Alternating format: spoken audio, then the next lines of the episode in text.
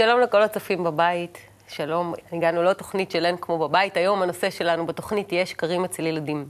אני מזמינה אתכם כרגיל להתקשר אלינו ולהשאיר לנו שאלות בנושא ל-1-700-509-209, זה נושא שנבחר מתוך שאלות שאתם שאלתם, או לכתוב לנו מייל וגם כן להגיד שזה לאין כמו בבית, לטיבי.שטרודלקאב.co.il. הפעם הפאנל שלנו קצת שונה, מתארחת אצלנו דוקטור ענת בוצר, פסיכו, פסיכותרפיסטית, היא מטפלת זוגית ומשפחתית, ועוסקת גם בתחום מיוחד שנקרא פוטותרפיסטית. ומלי דנינו, שכולם מכירים, יועצת חינוכית, מנכ"לית אגודת ניצן ומאמנת הורים, וגלעד שדמון, ראש תחום חינוך בבית קבלה לעם. שקרים אצל ילדים. אני אעבור מהמקום האישי שלי, כשאחד הילדים שלי אה, משקר, לא משנה על מה, על אה, צעצוע שנשבר, על אה, שיעורים שלא עשה, על מבחן, על כל דבר אחר שלא משנה מה, זה תמיד נורא מלחיץ אותי, וזה נראה לי כמו איזה משבר אה, אמון משפחתי. ותמיד אני מיד חושבת, רגע, מה, מה עכשיו הדבר הבא שהוא יסתיר ממני, ומה עשיתי לו בסדר, ואני מיד לוקחת את זה על עצמי. והיום אנחנו נברר מה, טוב, כמובן שאני מרגישה אה, חוסר אונים ו, וחוסר שליטה, כמו שאני מתארת לעצמי שכולם מרגישים אה, במצב הזה, והיום נברר בעצם אם זה באמת אה, אשמתי, אה, אם זה בסדר, אם צריך למצוא לזה פתרון, ומה עושים עם זה. נתחיל מגלעד, למה ילדים בעצם משקרים? כן, נושא מורכב ורחב, אבל uh, בעיקרו הילד הוא, הוא חי בעולם משלו. הוא חי ב, בעולם שהוא לא העולם החיצוני, אלא הוא לאט לאט בתהליך ההתפתחות שלו קולט שיש גם עולם חיצוני, שיש גם אנשים אחרים שתופסים את התפיסה שלהם. ולכן אה, ברוב המקרים הוא לא משקר במתכוון, אלא הוא פשוט אה, מספר על מה שקורה אצלו, ומזווית הראייה שלו, אצל מישהו אחר זה יכול להישמע סותר ולא לא מתאים לתפיסת העולם. והאמת שזה קיים אצל כולנו, כולנו שקרנים כך או אחרת. מעצם זה שאנחנו חיים את העולם שלנו ורואים אותו מזווית מאוד אגואיסטית, את יכולה להגיע לבית משפט, את שומעת גרסה של אחד, גרסה של השני, כל אחד משוכנע שהוא צודק. והשופט לא קובע מי באמת צודק, השופט קובע מה מתאים לך לחוקים כאלה או אחרות, אחרים, הוא לא, ברור ש... אז מה זאת אומרת, יש שקרים שהופכים להיות לגיטימיים מבחינה חברתית, או מה? אני אומר שאצל ילדים הרבה פעמים... או שכל אחד תופס את המציאות בצורה אחרת. ודאי, תפיסת המציאות של כל אחד מאיתנו היא שונה, ו... וזה בגלל שאנחנו לא מחוברים. עדיין לא מרגישים אחד את השני, לא מרגישים ולא חווים את החוויה של החיבור האמיתי בינינו כבני אדם. ומכיוון שכך, אנחנו עדיין בעולם השקר. את יודעת, עולם האמת, אומרים עולם האמת זה כאילו כל מי שנפטר. עולם האמת זה מה שאדם בתהליך ההתפתחות הרוחנית שלו, האישית, אמור להגיע אליו. ואז הוא יכול להרגיש את האחרים, לחוש אותם, להיות איתם, ואז אין, אין כבר שקרים. בעיניו אין כבר שקרים, הכל הופך להיות אמת. כי תפיסת המציאות היא אחת? כי תפיסת המציאות היא אחת, נכון. Mm-hmm. כן. שקרים הם חלק מתהליך התפתחותי אפילו תקין אצל ילדים. כי ברגע שהילד מבין שאני חושב אה, בדרך מסוימת, אבל אחרים חושבים אחרת, הרבה פעמים כדי להתגונן, אה, כדי להימנע מעונש, הוא ישקר. והוא ימצא בזה איזשהו פתרון לבעיה שלו. זה עד גיל מסוים? Uh, עד גיל מסוים, זה יכול להיות uh, עד גיל מסוים, וזה יכול להיות uh, להתקבע... כדבר נורמלי. להתקבע הנורמלי שבזה. זה יכול להיות עד גיל מסוים, וזה יכול להיות שגם ילד עם בעיות כאלה ואחרות, שבבית יגיבו מאוד מאוד קשה, בתגובה מאוד שלילית, שהוא ימשיך וישקר כדי להימנע מענישה.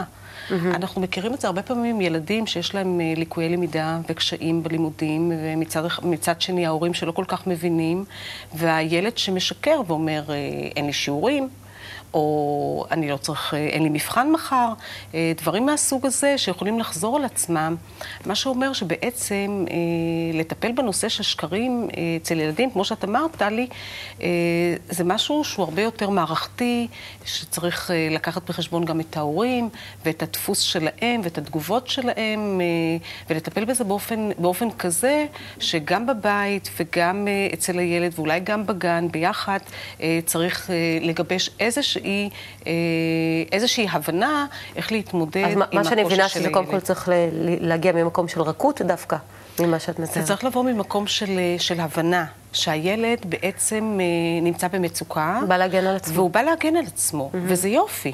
כי תחשבו על זה שילד שבעצם אה, אין לו תפיסה ואין לו שיפוט של מציאות, המצב הוא הרבה יותר קשה. בעצם לא מבין את מה שהוא עושה ואת מה שהוא אומר. יכול להיות שזה גם לא שקר, יכול להיות שהוא פשוט מאמין בזה. יכול להיות שהוא מאמין בזה, ואז זה, זה שקר נאיבי, אבל בדרך כלל הילדים יגידו שהם משקרים כדי להימנע מסוג של ענישה, או מסוג של השפלה או עלבון. ו, ולכן על המבוגר לבדוק מה מביא את הילד שלו לזה שהילד משקר. מדוע הוא משקר? ו- ו- לבחון את הנושא הזה ולתת לזה איזשהו מענה. גם יש דבר נוסף שאנחנו צריכים ללמד את הילדים מגיל מאוד צעיר. זה לדבר באופן מדויק על הדברים. זאת אומרת, אה, אה, לאו דווקא כשהנושא הוא טעון, שהילד אה, ידייק בדברים שלו ויתייחס לעובדות. זה יעזור לו להמשיך ולדווח על הדברים באופן נכון. אני חושבת ש... זה נושא שבטח, אה, ענת, בטח יש לך המון מה להגיד עליו. כן, קודם כל אני מסכימה עם כל מה שאת אמרת, אה, ודווקא אולי אני אקח את זה למקומות אה, נוספים, כי למרות שאנחנו מנסים להגיד שהשקר הוא באמת מאוד טבעי, והוא ברור ואפילו בלתי נמנע, הוא לא כל כך פשוט. הוא לא כל כך פשוט לנו כמבוגרים, הוא לא פשוט לילדים בינם לבין עצמם, הוא לא קשור בתקשורת בינינו לבין לילדים וכולי. קודם כל, במקום שיש שקר, אז קר שם, כן, שקר, קר שם בסוף.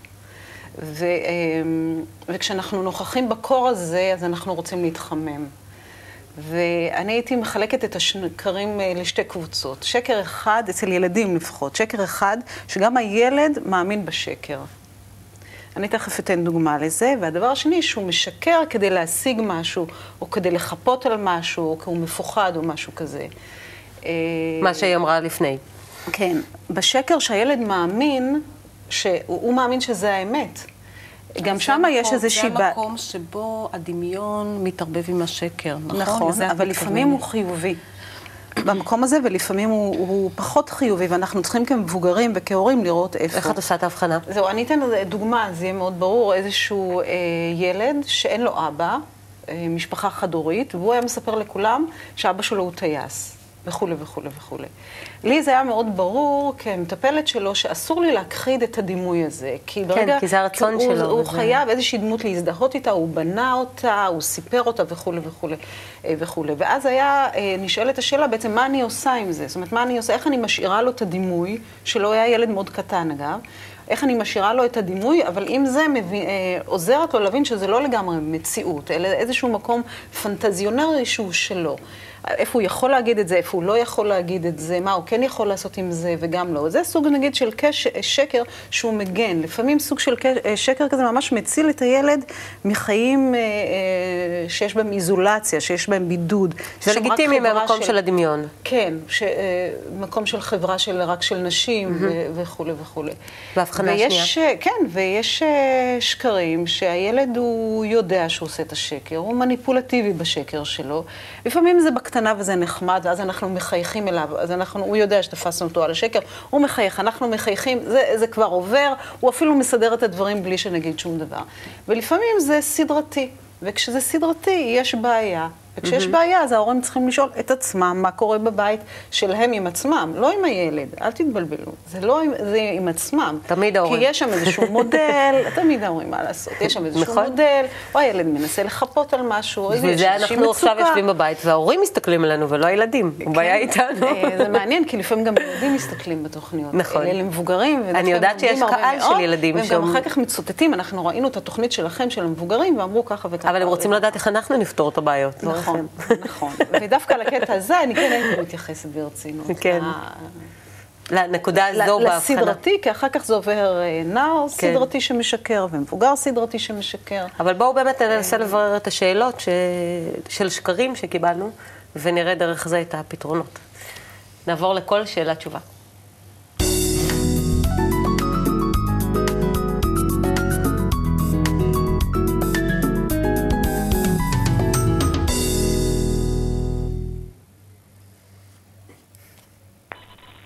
שלום, שמי יעל. יש לנו ילדה בת 12 והבעיה היא שהיא משקרת לנו. למרות שאנו מנסים להסביר לה את חשיבות האמון ושיתוף הפעולה, היא מבטיחה שלא תשקר שוב, אבל זה חוזר על עצמו. בסך הכל היא ילדה טובה, אבל בגלל שהיא לא מקבלת את כל מה שהיא רוצה והיא מפחדת מהכעס שלנו עליה, היא עושה דברים בגניבה או בהסתר. השאלה שלי היא מה עושים. תודה. זה ממש מה שאמרנו קודם, שהילדה פוחדת, או מהילדה הזאת דורשים יותר מדי. הרבה פעמים הורים פרפקציוניסטים שדורשים אה, שהילד שלהם יהיה מושלם והוא לא יכול להיות כזה, אה, צריך הרבה פעמים לשקר כדי להתגונן. כן, והילדה הזאת מזמינה את האימא לאיזושהי בדיקת, אה, לבדיקה רצינית, אה, ואני חושבת שהרבה פעמים אה, במקרה כזה צריך לעזור להורה, להוקיר את הילד גם כשהוא אמר משהו שלא מוצא חן בעינינו. זאת אומרת, אה, איך עושים את ההבחנה הזאת? כדי לעודד אותו בפעם הבאה כן לומר את האמת. אה, בצדק שהאימא מרגישה איזשהו חוסר אמון אה, בינה לבין הילדה, אבל האחריות מוטלת לא רק על הילדה, אלא גם על האימא. זאת אומרת שהילד מרגיש שהוא לא הולם את הדמות שהאימא הייתה רוצה להיות. לא, הוא לא הולם, הוא לא מקבל את מה שהוא רוצה, הוא מקבל אולי כעס, אולי אי שביעות רצון. צריך לבדוק מהם התגובות של ההורים שבעצם מעודדות את הילדה הזאת. הזאת לנהוג כפי שהיא נוהגת. מעבר לזה, הייתי אומר שהתכונה הזאת, יש תכונה גנטית. שזה גן. אחד, אחד נולד יותר עצבני, השני נולד יותר אה, אה, קול, והשלישי נולד יותר שקרן. יש איזו אה, תכונה כזאת. עכשיו, אם יש לילדה את התכונה הזאת ואת הנטייה הזאת, כל מה שצריך זה ללמד אותה להשתמש בתכונה הזאת לכיוון חיובי. איך? ו... איך? אז קודם כל לדבר על זה. נדבר על זה. דבר שני, השקר, סך הכל, השורש שלו הוא מאוד מועיל, כי אנחנו דרך שקרים מתפתחים. כשילד קטן משחק באוטו, או ילדה משחקת בבובה, סליחה על הסטיגמות, יש גם כאלה שהם, גם בנים שמשחקים בבובות ובנות באוטו, אבל בדרך כלל זה ככה. אז, אז הוא, הוא, הוא רואה את עצמו בתוך האוטו, והוא נוסע והוא מדמיין, וכשהוא משחק במשחק של אבירים, אז הם נלחמים ביניהם, וכשיש בית בובות, אז הן מטפלות בבובות האלה ממש בקפידה. אני שומעת אבל שאתה בעצם לוקח את הדמיון ואת השקר לאותו מקום. אני לוקח את הדמיון ואת השקר לאותו מקום כי זאת נטייה, זה מראה על יכולת דמיון מפותח. תראו, סרטים נהדרים שאני מאוד אהבתי לראות, סיפורי נרניה, או Never Ending Story, גם הספר וגם הסרט. כולם מבוססים על ילדים שבהתחלה אמרו להם שהם שקרנים. ואחר כך הם נכנסו לתוך העולם שלהם, ודרך דווקא שימוש בתכונות האלה הם יצאו הרבה יותר מחוזקים והרבה יותר מחוברים למציאות. כי במציאות שלנו אין מה לעשות, כמו שאמרנו בהתחלה, כולם שקרנים. כל אחד רואה את הזווית, את, מהזווית שלו, כי אנחנו בנויים כרצון לקבל הנאה ותענוג. והשכל שמתפתח ליד, מתפתח כאשר אנחנו לא מצליחים למלא את הרצון הזה. אולי אנחנו מבלבלים. אז אם הילדה הזאת, שנייה, אם הילדה הזאת על ידי אימא נשפטת וצועקים עליה וכועסים עליה על המון דברים, השכל שלה מוצא תירוצים איך להצדיק את מה שהיא מרגישה. והתירוצים האלה נראים כלפי חוץ כשקר. יש תרבויות שלמות, דרך אגב, שהם כולם שקרנים. במזרח, במזרח, אה, במזרח, הרבה פעמים, אני זוכר שהייתי שם בטיול, מישהו אומר לך כן, והוא יודע שאתה מבין כן, והוא מתכוון לא. עושה גם ככה בראש, אל תשמע. אה, כן. זה לא ברור אם הוא... את עושה את זה יפה, אני רואה שגם את היית שם. הייתי, יש כמה שורשים. כן. או, ידוע למשל שמכונת אמת בתרבויות מסוימות, פעם ניסו אה, בשבט מסוים של בדואים לבדוק במכונת אמת אם עשה משהו מישהו או לא, והמכונת אמת לא, לא זיהתה את זה. כי הוא אומר משהו, הוא בטוח שזה נכון, לפי קנה המידה והתרבות, אמות המידה שלו, זה נכון, והמכונה לא מזהה תגובות שמעידות על כך שאתה לא שלם עם עצמך.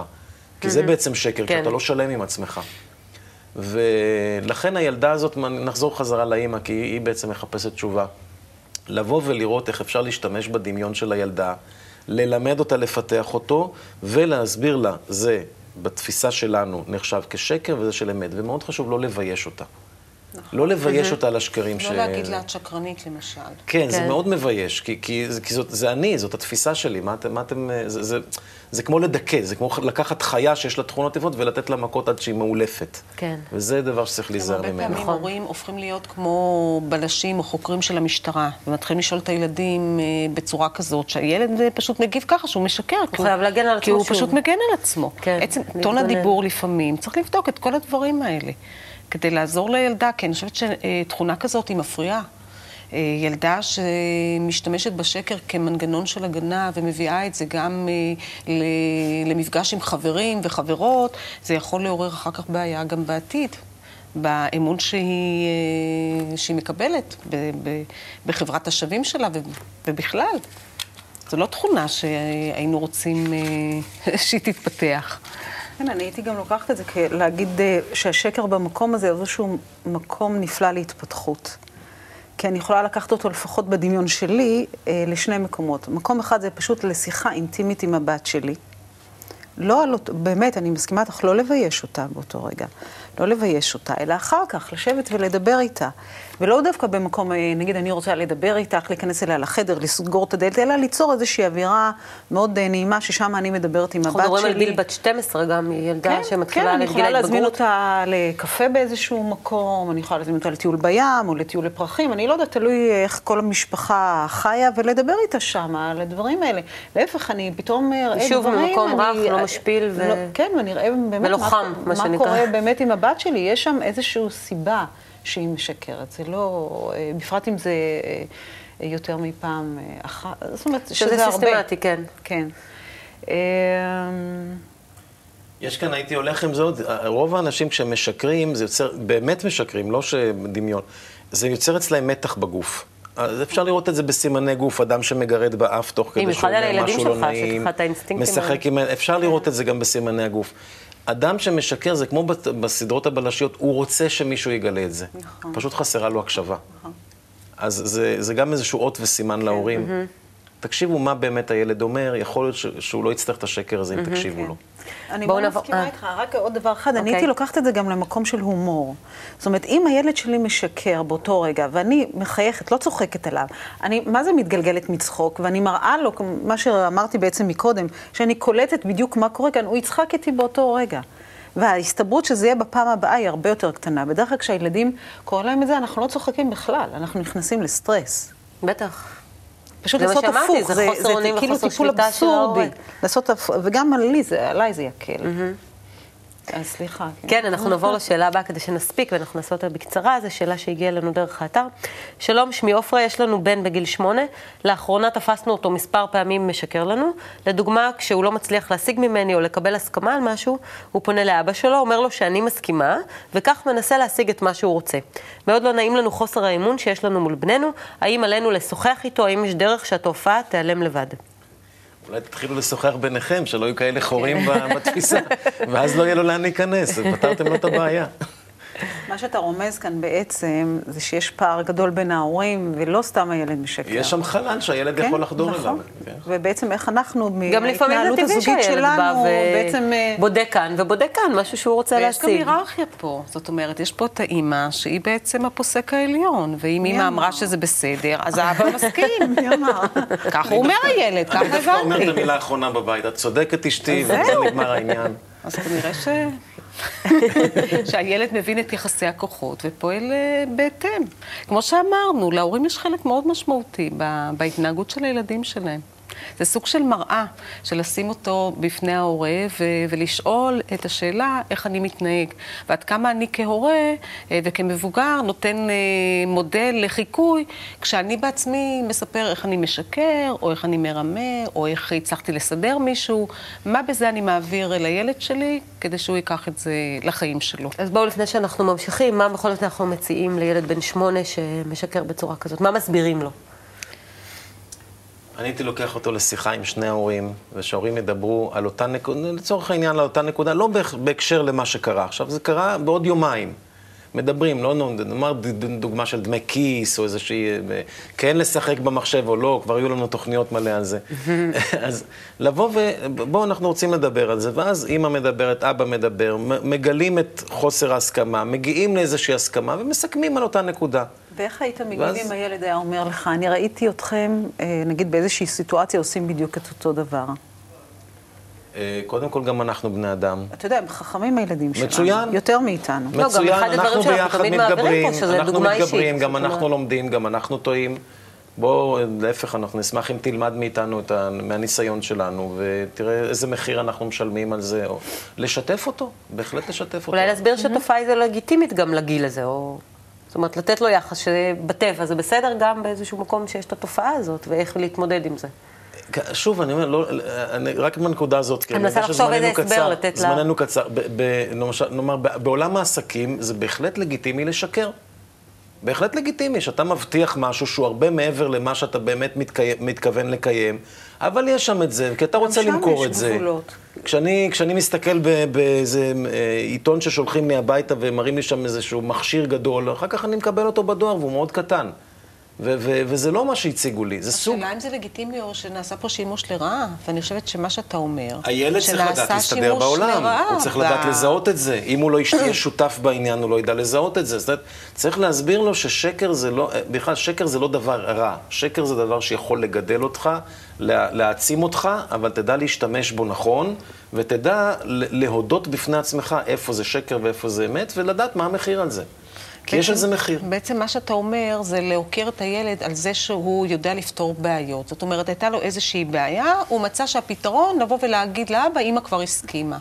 אז יש לו את היכולת הזאת ואת היוזמה הזאת, וכל הכבוד לו. אבל בוא נראה איך אתה עושה את זה בדרך אחרת, גם יוזמתית, שלא תהיה על חשבון זה שאתה תגיד משהו שהוא לא נכון. ולעודד אותו יפה. להתנהגות הרצויה. זאת אומרת, נניח שאימא לא מסכימה, אפשר לעשות עם זה משהו. אפשר לעשות על זה משא ומתן, אפשר לבקש שאבא יבוא ויצטרף, ולבקש שוב. אפשר לה- להציע לילד יותר מדרך פעולה אחת, כדי שיהיה לו רפרטואר שהוא יוכל להשתמש בו בבואו. לפתור אה, בעיות. כי בעצם לילד הזה יש, אה, יש פתרון אחד, והוא להגיד אה, דבר שהוא לא נכון. ובדרך הזאת להשיג את מה שהוא רוצה. והילד הזה הוא אני, ובואו נראה את הילדים, מה יש להם להגיד על זה. כן. נעבור לפינה הבאה. מזווית של ילד.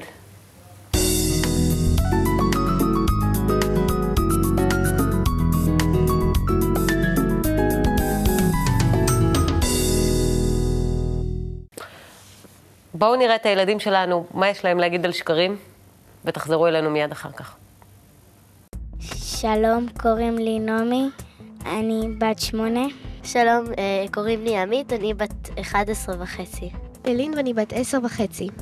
שלום, קוראים לי דוד ואני בן תשע וחצי. לדעתך יש מצבים בהם ילדים משקרים להורים שלהם? כן, כן. כן. מתי למשל? שהם רוצים לכתוב חמצוצים בשבת, אז הם, אז הם אומרים שהם מצאו אותם על הרצפה. נגיד כמו שהוא במבחן לא מקבל ציון טוב, ואז הוא מתבייש להגיד להורים שלו ש, שיש לו ציון לא טוב, והוא הוא אומר להם שיש לו ציון טוב. כשהם מתביישים ושהם לא רוצים להגיד את האמת. למה הם לא ירצו להגיד את האמת? אולי הם מפחדים. נגיד יש לך שיעורי בית, אז אין לך כוח עכשיו לעשות אותם, אז אתה ישר אומר סיימתי כבר בכיתה. מה לדעתך התוצאה כשילד משקר פעם אחרי פעם אחרי פעם? זה גורם לנזק מאוד גדול, למה? כי... כי- כי הוא יכול גם לשקר לכל מיני אנשים, וזה יכול להיות הרגל שלו. אמ, התוצאה היא שבסוף אמ, זה מתגלה, זה יפגע בילד באופן אוטומטי לדעתך? כן. הוא מתרגל והוא חושב שזה בעצם הפתרון. החברה מתחילה לא להאמין לו, ואפילו אם הוא יגיד דבר- דברי אמת, אז אף אחד לא יאמין לו. הוא נפגע מזה בסופו של דבר? מאוד. איך היית מרגישה אם היית מגלה שחברה טובה שלך משקרת לך? הייתי מאוד עצובה, והייתי יודעת שהיא כל הזמן הייתה אומרת לי דברים שהם לא נכונים. לא היה לי נעים, אבל אני, אני הייתי מחכה עם זה, ו, ואם זה היה עוד פעם, כנראה שזה היה לזה סיבה, לזה שהיא שקרה לי. אה, הייתי מתאכזבת. הייתי... אני שואל אותו, למה, למה אתה משקר לי? ואיך ההורים מרגישים כשמשקרים להם? הם גם מאוכזבים. הם נעלבים? קצת. הם מרגישים עצבות, למה הילד שלי משקר לי? זה מעליב? איך לדעתך הורים צריכים להגיב כשהם מגלים שהילד שלהם שיקר להם? להגיד לו שיפסיק, ואם הוא לא מפסיק, אז עונש. לא יודעת. איך אה, ילד בוחר במה לשקר? הוא ישקר על כל דבר? אה, על כל דבר שהוא רוצה. ואסור. זה תלוי באיזה תוצאות, כמו שאמרתי כבר, איזה תוצאות יש לו. לפי התוצאות הוא בוחר באיזה... מתי לשקר? כן. אתה חושב שמבוגרים גם כן משקרים? אמ, כן, אולי. מי משקר יותר? ילדים. למה? כי הם יותר נגיד רוצים לה- להגיע לדברים, כאילו שיאמינו להם לכאלה דברים. יותר דברים שהם הם לא מצליחים להשיג לעומת מבוגרים שיש להם יותר דרכים להשיג את זה? כן, אז אם ילד ילמד עוד דרכים להשיג את הדברים שהוא רוצה, יש פחות סיכוי שהוא ישקר? כן. את מאמינה שיש ילד שישקר על כל דבר? אם הוא רגיל לזה.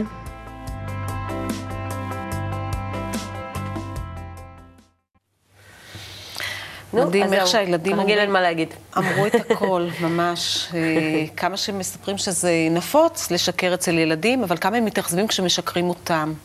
אבל הדבר הכי מעניין שהם אומרים, שבעצם אה, כשלילדים אין דרכי התמודדות כמו למבוגרים, השקר נחלץ לעזרתם. ובעצם החשש הוא שהשקר יהפוך להיות הפתרון היחיד לכל בעיה שיש להם. מה שבעצם מכוון אותנו לזה שצריך ללמד את הילדים להתמודד. כל, בכל מיני מצבים, בכל מיני אירועים, אה, בטח במצבים שבהם אה, הילד אה, מתקשה בהם. ובעיקר דרך דוגמה אישית. ממש, זאת אומרת, אתה, אתה לא יכול להגיד לילד, אל תשקר, ואחרי זה כשהוא עולה לאוטובוס להגיד, תגיד שאתה פחות מגיל ארבע או משהו כזה. כי אם, אם אל תשקר, אז זה לא... אז, אז, אז גם אתה אל תשקר, איזה דוגמה כן? אתה נותן לי? וחשוב לזכור שלשקר יש שורש. זה, זה ש, מה זה שקר? שאנחנו רוצים לצייר לעצמנו תמונה יותר טובה מהתמונה הנוכחית. תמונה יותר אה, אה, שלמה, תמונה יותר אה, עכשיו. נעימה לנו, נוחה לנו, למציאות שלנו. ודרך זה גדלים ומתפתחים. אז שוב, לא, לא כל כך לשלול אותו, אלא יותר לדעת איך להשתמש בו נכון. הרבה פעמים זה לקבל את הילד כמו שהוא. מאוד יעזור לו לא לשקר. כמו שהוא, על הדברים הטובים שלו אבל זה ועל אולי הדברים הלא נשמור טובים באמת שבו. לטיפים, כי הזמן שלנו קצר ואנחנו נעבור לפינת הטיפים.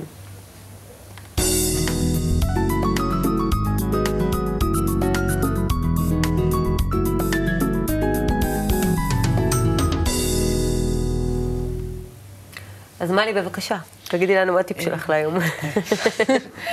שהשקר אה, הוא איזשהו אה, תהליך התפתחותי תקין אצל ילדים, אה, במידה והוא לא הופך להיות סדרתי ושיטתי, כי אז בעצם נדלקת נורה אדומה, והנורה האדומה מכוונת את ההורים אה, לעסוק בנושא הזה בהיבט המערכתי שלו, ו, ולעזור לילד למצוא דרכים אה, נוספות להתמודדות שלו בכל מיני מצבים ובכל מיני נושאים.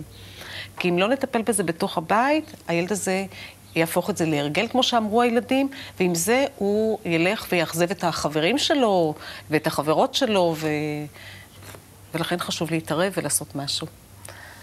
דוקטור ענת בוצר.